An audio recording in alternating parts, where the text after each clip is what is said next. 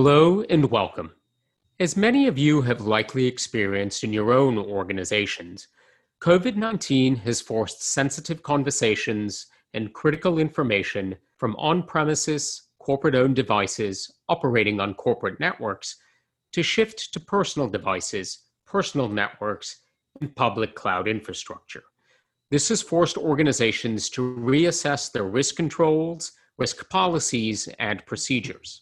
In this episode, Wade Britt, COO at Baton Global, is joined by Dave Nelson, CEO at the cyber and information security firm Pratum, to discuss how organizations can best protect their data and technology infrastructure.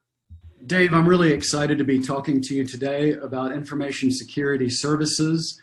Uh, I've got a few questions for you. We all know that COVID has changed many of the ways we work with technology what are some of the key security challenges that you've seen during this time? Yeah, thanks for having me. I, I, think some of the big issues that people are starting to, to struggle with is just the rapid move of people from in an office environment to working from home. It brings on some additional challenges. You know, everybody had probably some of their employees working remotely or giving them the opportunity to work from home on occasion but just the the massive scale by which we had to start moving operations not just people but a lot of our operations off-site or into a remote environment created a, a few challenges. And one of them obviously is you know how do we how do we support all of these workers who aren't here anymore? A lot of our information security had been built around a small portion of our workforce kind of in this remote environment. Now all of a sudden we're saying hey everybody's remote. So what do we need to do for uh, things like uh, security awareness training even? So how do how do we take people who've never really been able to work from home before and have them think about information security differently? How did we take employees who had only ever used a desktop in the office and now they're using their home computer to connect remotely? How do we get them to understand what needs to be done from a security perspective? So it really kind of changed things and it changed things rapidly Two things that we saw kind of during this whole period and then things that we're still seeing are a heightened sense of social engineering or a heightened occurrence of social engineering. So the hackers are really coming after the people and trying to get them to click on phishing links, trying to make phone calls and get them to do things that they normally wouldn't do. They're taking advantage of the fact that process has to change. Like before, you know, if you were in the accounting department and somebody requested a very large transfer, a wire transfer, you may just turn your chair around and ask somebody, hey, did you actually authorize that? Or you'd walk down to your boss's office and ask, hey, was this something that you guys really wanted to happen? That doesn't happen now. So the hackers know that. And so they're trying to take advantage of that social engineering component of, of things have changed. There's new processes, there's suspended processes, there's approvals that used to be in person and now they're over the phone or over email. And so can they take advantage uh, of those new processes? So one of the other things that we see is an uptick in ransomware as well. A lot of organizations are finding that they're now challenged to battle ransomware in areas where they didn't have to do it before. Somebody's home computer gets locked, or all of these laptops that they didn't really have really well secured. Uh, how are they going to protect those? Those systems getting access into environments that maybe they were restricted from before, but because of the process changes from working remote, they've had to open things up a little bit. So we're starting to see a lot more of, of the ransomware as well. So kind of those changes just kind of came on really fast a lot of organizations probably weren't prepared for the scope or the scale with which they were going to have to move into those remote operations from a security perspective, and they're having to really kind of play catch up. Uh, thanks for that. You, you covered a, a, whole lot of ground there, and there's a, a couple of different things that I'd like to to dig into a bit more deeply. You know, phishing the the prevalence of it and the growing sophistication of it. I mean, the the way that some of these phishing attempts have evolved from at first being extraordinarily obvious to now actually looking pretty good and pretty clickable. Is there any advice that you would give our listeners with regards to the growing sophistication of phishing attacks? Absolutely. Yeah. And, and, you're right. Phishing is definitely getting more sophisticated. It's becoming more targeted towards organizations. So the hackers are doing their research. They're finding the right people to target. They have the right words. They have the right information about who's doing what. so they know a lot about the organization and they can craft those messages that are very specific. So the biggest way to combat phishing is to train your employees your employees have to be able to spot those nuances in those communications that just don't quite match.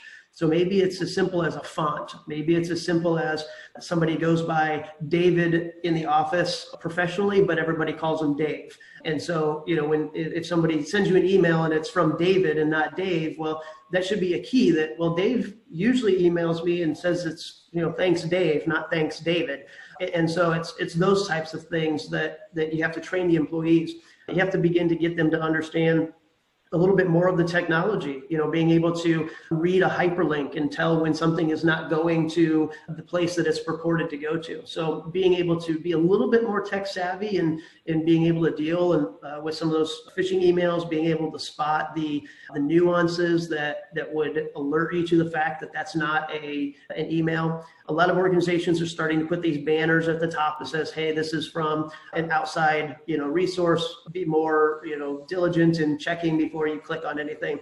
And that's working for a while, but you got to remember that as everybody becomes uh, immune to that, now all of a sudden it's just you're going to see 18 different colors because this email has gone to 18 different organizations, and one uses red, and one uses green, and one uses blue, and one uses yellow. And so you start to become numb to even those things as well. So it's this continuing learning process. It's a you know battle to try and stay ahead of these hackers. And so really the best way to do that is improving our, our, our ability to have our employees be that first line of defense, have them be able to recognize when things just don't quite seem on the up and up. Mm-hmm. If you see something, say something. Absolutely. I, I appreciate the targeted advice that you're sharing. Uh, it does make me reflect that perhaps we should all adopt pseudonyms or nom de plumes in the office to provide an extra layer of security, which could be an amusing process in and of itself. You've spoken a lot about behavior and education and training. And in our podcast series, we're always very sensitive to the idea that, that technology is an enabler and ultimately human beings are the ones who have to, to make it work. And what are the kind of challenges that you see with organizations who are trying to shift their culture towards being more aware of information security? Oh man, that is uh, that's a very open-ended question. I think a couple of things. One, you have for the first time really in kind of modern history, you have four different generations of people solidly in the workforce and, and in, in large numbers. and so you're going from kids who have never known anything but having the internet and phones and tablets, you know, in their preschools, all the way up to people who were middle-aged and older before the internet ever even came into existence. And so trying to find a way to get all four of those generations to understand uh, and value the importance of information security at the same level is a challenge. Trying to get them to understand technology as a whole, as a component of their job, is a challenge. And and not necessarily, I'm not just saying, you know, it's hard to get, say, baby boomers or, or Gen X to to buy into some of this, sometimes they're very much aware of things. It's the millennials or or the group coming behind them that is maybe a little too comfortable and a little bit too laissez-faire with you know some privacy and, and those types of things. So this isn't just to bash one group or the other. This is to say there's just big challenges that we have across the entire environment. When you're talking about changing culture, you're talking about people, right? And you're, you're talking about how do we get them to understand at a basic level all of these different pieces and to get them to value it I think one of the areas where companies probably don't put their best foot forward is having their own identity kind of fleshed out before they start talking to their employees. They will say something, you know, very generic like, "Oh, we believe in privacy," right? Well, privacy means different things to different people. It means different things in different cultures right now today. If you go to the to the EU, their version of private information is very different than what we have here in the United States. So we even have to understand as an organization first what does privacy mean to us? What types of information are we going to consider private? And then how are we going to protect it?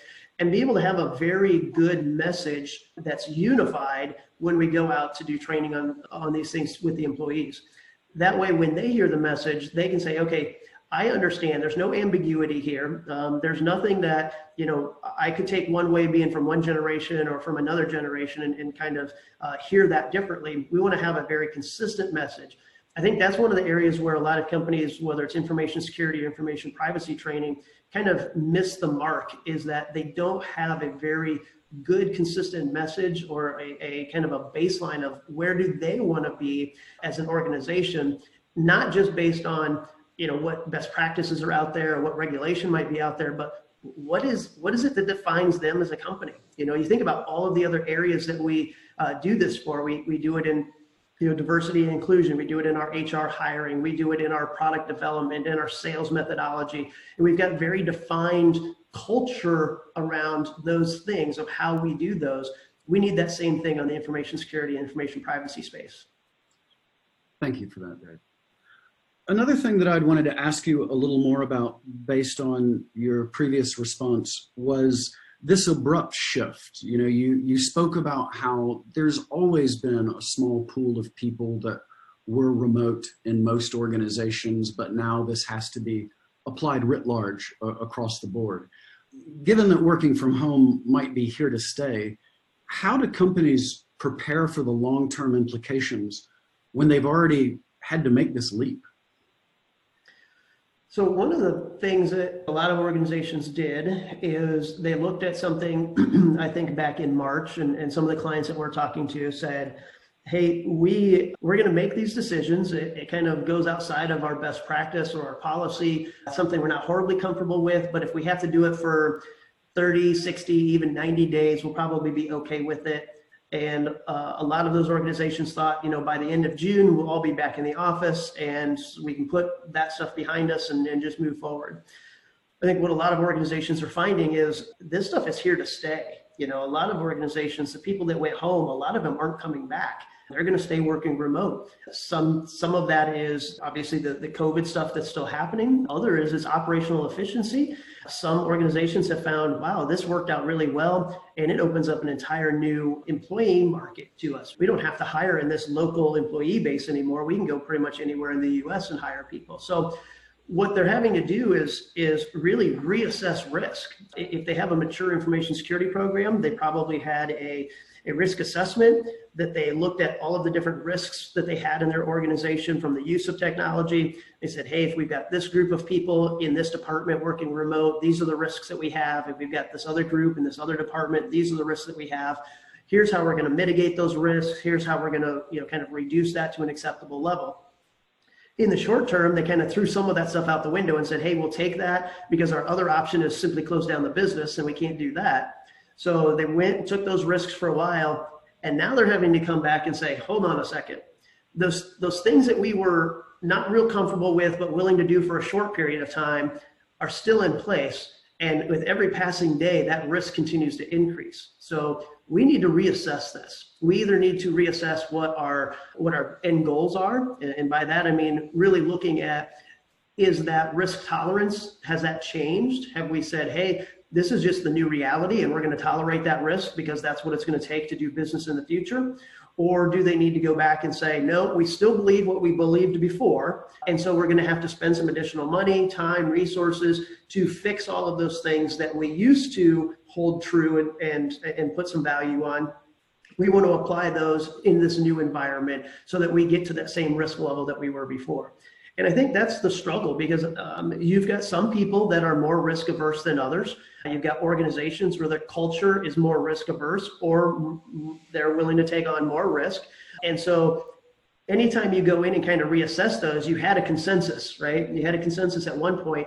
We're opening up that can of worms again and having to have people in leadership come back together as a group and say, okay, this is where we were, this is where we are how do we come to agreement again? Are, are we, you know, where are we going to be? And, and you've got, again, some of those uh, folks who maybe weren't completely on board before, but went with the flow. You know, it's going to open up some of those uh, discussions again, and they might be a little bit more forceful this time and saying, no, I'm not willing to take that risk, or absolutely, let's just take it and roll with it. So that's one of the areas where organizations are really having to struggle with.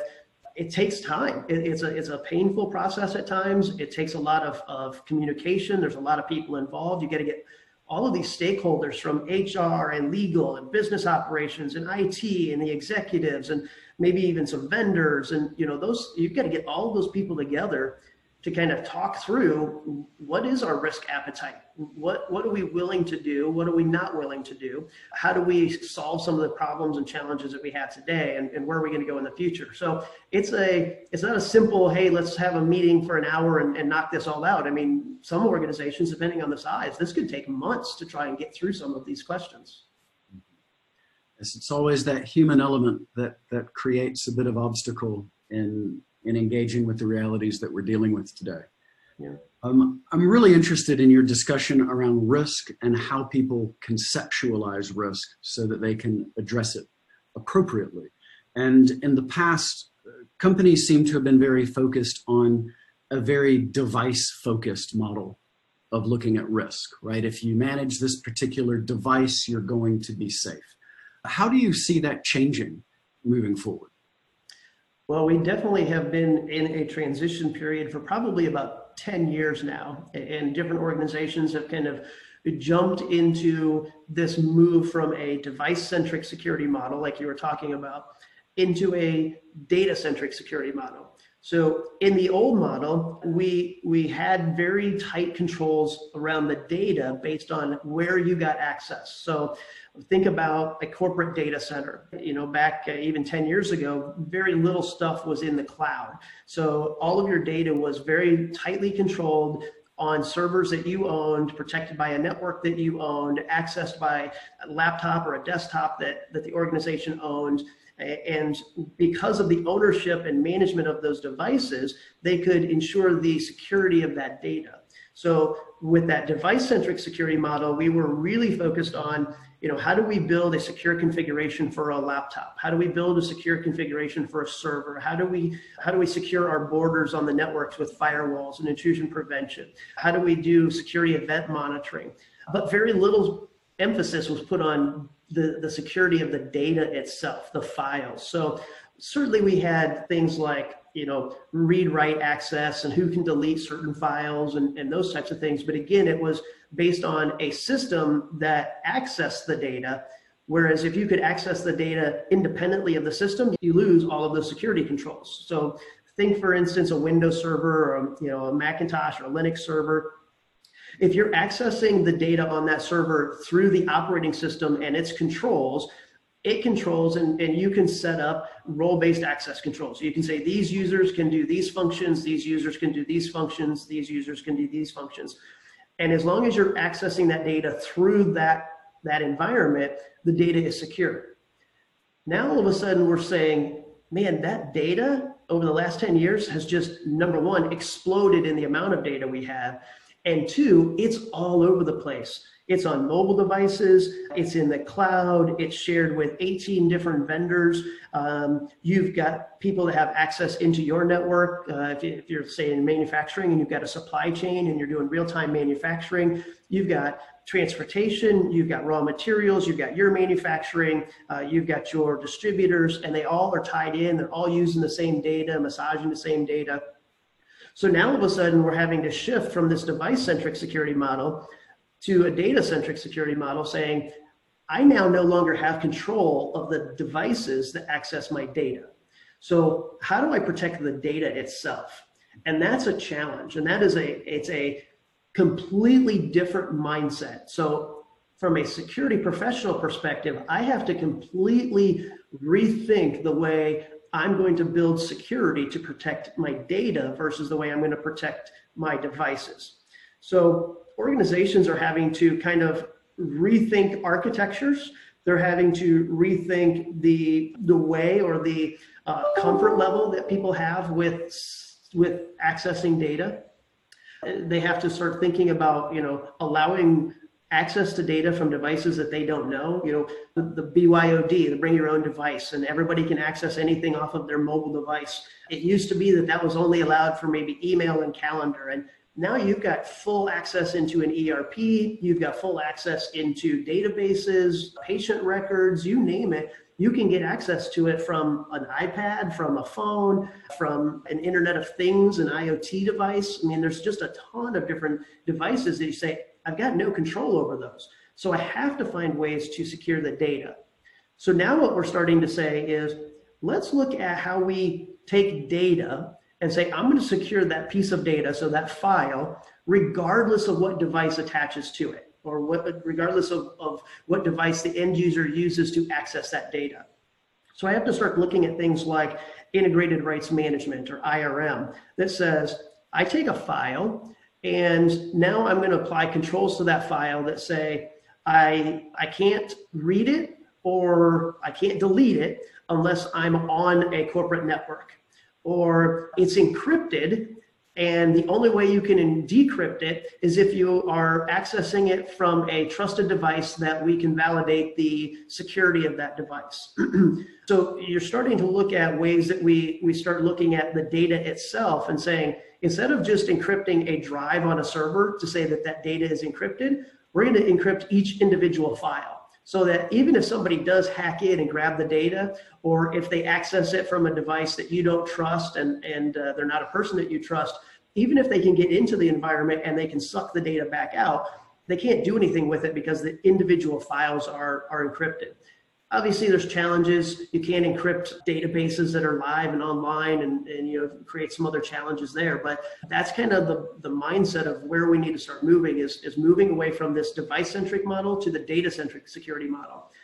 Also, the benefit of that is when we have a large shift in architecture like what we just did, of moving all of these people outside of the corporate network onto untrusted devices, into untrusted networks, we no longer have to worry about what's going to happen with our data because the data itself is secure. So it makes these large scale disruptions like this much easier to deal with because the data is secure and it doesn't matter who's accessing it from where. We've already got the, the integrated rights uh, built into the data itself. And as long as we uh, can adhere to those policies on the data, then the data is safe and secure. Certainly the explosion of data across all industries, the prevalence of readily available and cheap storage, you know, has, has accelerated. I, I don't want to say the problem, more so the opportunity, right? All of these industries need data and, and we talk about data as being the new oil. I'm very interested in digging in a little more with this integrated data rights and, and how that actually works. Because of course, you know, on the horizon, we've got the Internet of Things coming where there will be even more devices collecting and distributing customer data. And talk a little more to us about how this concept of integrated rights can can insulate people not just from the challenges that they've had yesterday and today, but but from these challenges that are coming in the future. So the idea of integrated rights management is it's certainly not a foolproof solution. So you're still reliant on on some sort of infrastructure. So so take for instance Microsoft and their IRM and what they call file classification infrastructure or FCI.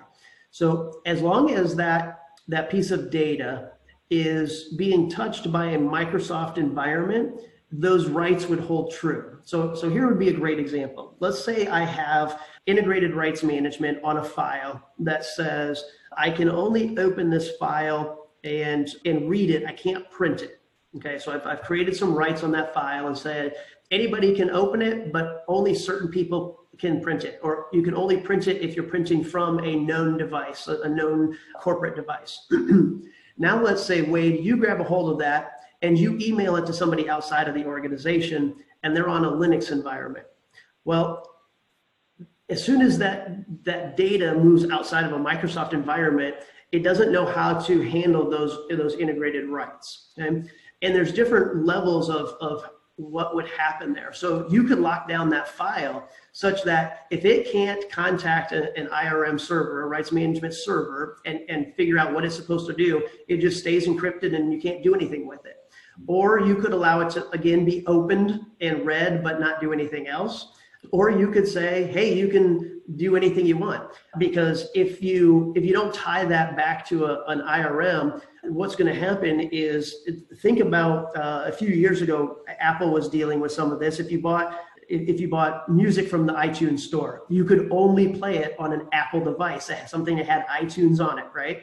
And so that's kind of what you would end up with is this environment where people are getting really frustrated because the, the data they need to do business, they need to share it with their business partners, they need to share it with their vendors, with their uh, clients. They're going to share it expecting it to work. And now all of a sudden it's going to be, well, no, you don't have the right player. And so you can't play this file, right?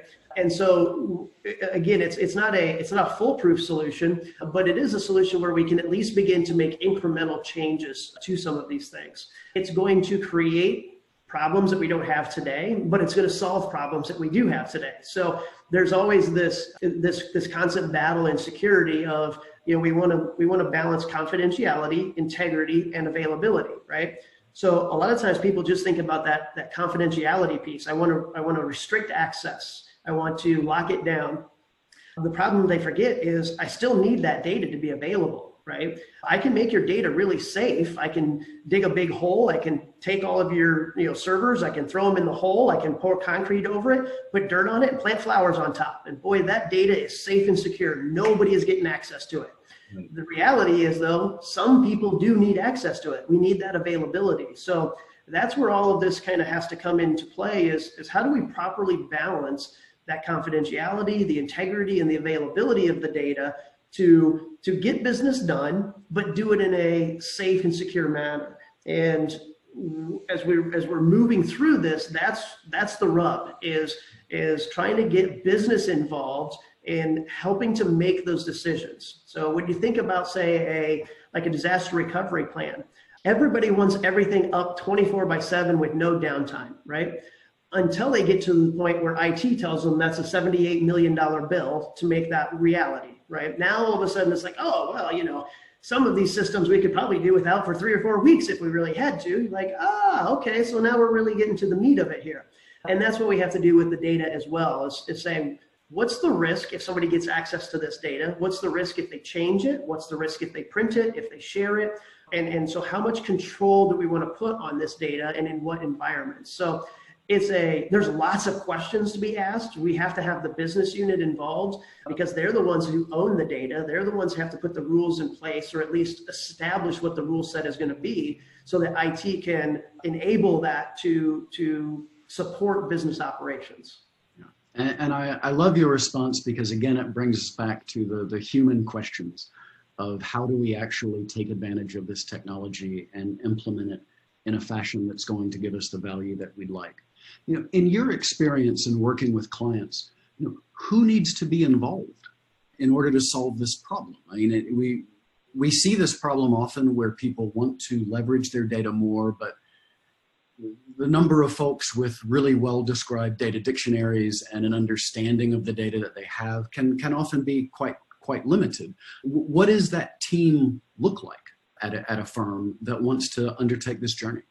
Yeah. So when we go in and do a, a, security risk assessment, we typically will meet with the IT department, and then we will have them involved in all of the other conversations we have with stakeholders. So to give you a kind of an example, let's say we took one full day to do an on-site uh, with all of the, the interviews. We would spend maybe an hour or two with the IT department, just understanding the lay of the land, what's the technology, how do they understand the business, those types of things. Then we talk with the executive leadership team. What are what are their priorities for the business? How do they make money? How do they lose money? They've got to be able to understand, you know, the, the technology component of it, at least to the point where they can say, yes, that would not impact our organization, or or no, that would create a, a big problem. Then you start looking at accounting, HR, compliance, business operations, and uh, legal team marketing communications. We go in and we would have an hour, you know, 30 minutes to an hour discussion at minimum with each of those individual groups. And what we do is we ask them a couple of basic questions. Number one, what is the data that you have and use? So what, what, what types of data do you have? What do you do? Okay. Where does it come from? So is it something that you get from somebody else, either externally to the organization or internally from the organization? Uh, do you create it yourself? What do you do with it while you have it? Where does it go? And then what happens to it when you're done with it? And so if we can ask kind of those four or five basic questions, we start uncovering all of this information about what's important to the business. And it's great because a lot of times we'll sit there with the IT team and you'll see their eyes light up because they're like, I had no idea that that was even important to them or that they even had that data or you know, they all of a sudden you start seeing the light bulbs going off where different groups are connecting how the data that they use or manipulate or you know have, have access to impacts somebody else. You know, they they think they're the only ones that that use the data, and somebody else says, "Well, no, I use this data as well for this other thing over here," and they're like, "Well, I had no idea." And if that's the case, we probably maybe need to make sure it's more accurate because we don't really care about the accuracy. We just take a quick look at it, and if it looks rough roughly right, then we're good. And somebody else is like, well, I was taking it as the gospel. so, you know, it's it's it's getting all of those groups together to have the conversation about the data and where's it coming from? How important is it? What you know? How long could you live without it? Could you recreate it? Uh, does somebody else need it? Is there a regulator involved who wants to see it? Being able to go through all of those questions having those groups be able to communicate about that will then set priorities. I mean, it, it's amazing because when you start from the data, now all of a sudden the technology that you use, the timing, the cost, all of those things start to fall in line when you say, how does the data impact my business? Instead of how does how does technology drive my business? I say, how does the data impact my business? Now I can start making decisions based on the data, not just simply the technology that I either currently have or want to buy. Uh, it's based on what are my business objectives? How am I going to drive it forward? What would happen to the longevity of my business if I didn't have this data? You know, those types of things that's that's a really interesting response. It it makes me recall the kind of technique through Sigma, but applying it very deliberately to data. And I would also imagine that with your clients, you know, working through that process through different business areas is going to go a long way towards reinforcing the cultural change that you spoke about earlier, with giving people an awareness of of what they have and what they're doing with it, so that the business can make well-informed judgments about how to handle it. I'm I'm really interested in your opinion, and I'm I'm asking you a bit for a state of the nation here, right? Because you've described that we're moving from device-centric to data-centric, and there are tools out there, and of course, nothing is is perfect. Of course, everything is being developed as we speak and improved. Um, where do you feel like we are with regards to solution maturity to support this process, as well as successful adoption?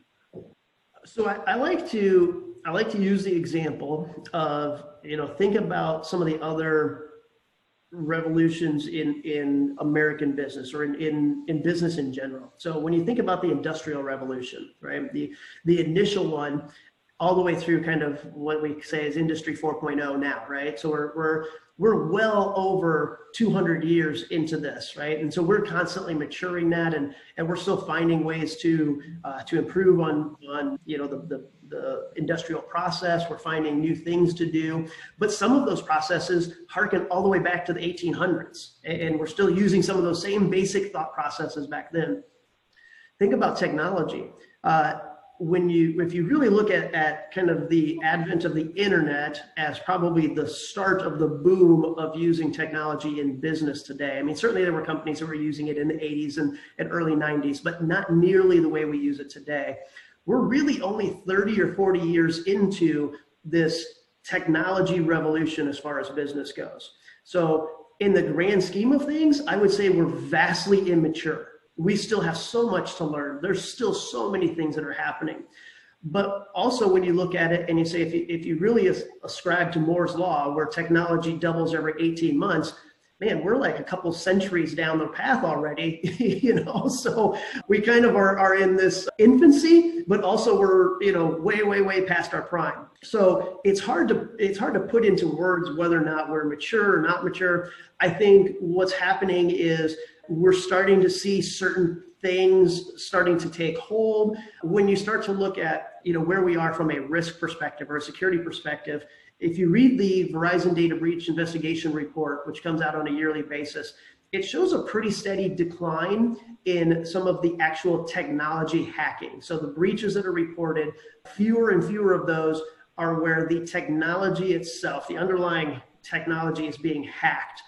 And part of the reason for that is technology is being designed better. Um, our software is being designed better. Our hardware is being designed better. We have more security controls in place. Security is being baked in from the original first iteration of design and then all the way through and then being you know constantly revamped. So it's getting harder to hack our technology. I think that trend will continue to, to, to move on. But if you look at the other component, now about a third of all successful breaches, according to the, the DBIR, have a social engineering component. So it kind of goes back to what we first talked about, that social engineering piece and the human piece. So one third of all of your data breaches has a human component to it. And that's that number has just continued to escalate over the last 10 years.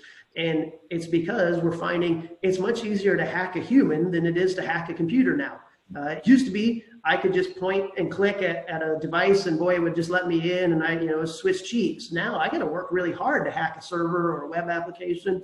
But man, I can pick up a phone call and convince somebody that I'm somebody that I'm not, or I can send them a, a phishing email and get them to click on the link and give me access within a couple of minutes. So there's maturity in some areas and then just like everything else in life you get really good at one thing and then you find out you're not so good at something else and so then you put some efforts into that, and then you find out, hey, there's a whole new thing that I got to learn and, and, figure out. And so I, I think we're just going to be on that constant evolutionary cycle of finding that next thing that we need to get better at. I think we are getting better. I think you know organizations as a whole are getting better. 12, 13 years ago, when I first started this company, I used to spend a boatload of my time on the sales side of just trying to educate people on why they wanted security, why it was important, what it would do for their business.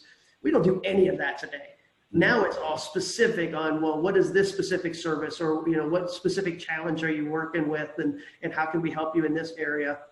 And I think that's what you're finding across the board is security is, is becoming ingrained into what we do. It's becoming not just on the business side, but even in our personal lives. People are getting more concerned about privacy, you know, their privacy, eh, you know, their data and, you know, who's using Facebook and Twitter and Instagram and, you know, the big issues right now with TikTok and and uh, Chinese government and, and how you know how many organizations and even individuals are saying, well, hey, if the Chinese are spying on me through my phone, I don't want my phone anymore, or I don't want that application. So uh, I think there's a lot of, of good things happening. We certainly have a long way to go. We're nowhere near where we need to be, and I don't know that we'll ever get there. But if we keep making incremental progress, I think that's exactly what we need to do, and, and what you will see, or what you've seen in, in other aspects of business as well. Right. It's all about the journey. Yeah. Dave, thank you so much for spending time with us today and helping us understand information security and especially the data centric security model a bit better. I really appreciate all your advice and guidance.